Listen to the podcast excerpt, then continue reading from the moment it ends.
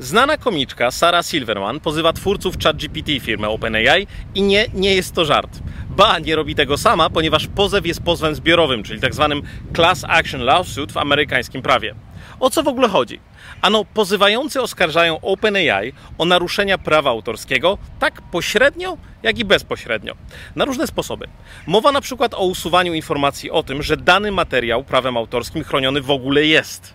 Padają też zarzuty o nieuczciwe wzbogacenie się, naruszenie prawa w kwestii niesprawiedliwej konkurencji i takie tam. W jaki sposób? Ano, wykorzystując do nauki modeli językowej, sztucznej inteligencji, ich utwory bez zgody autorów. Właściciele czata GPT nie są zresztą jedynymi pozwanymi, bo Meta również dostała podobne pismo.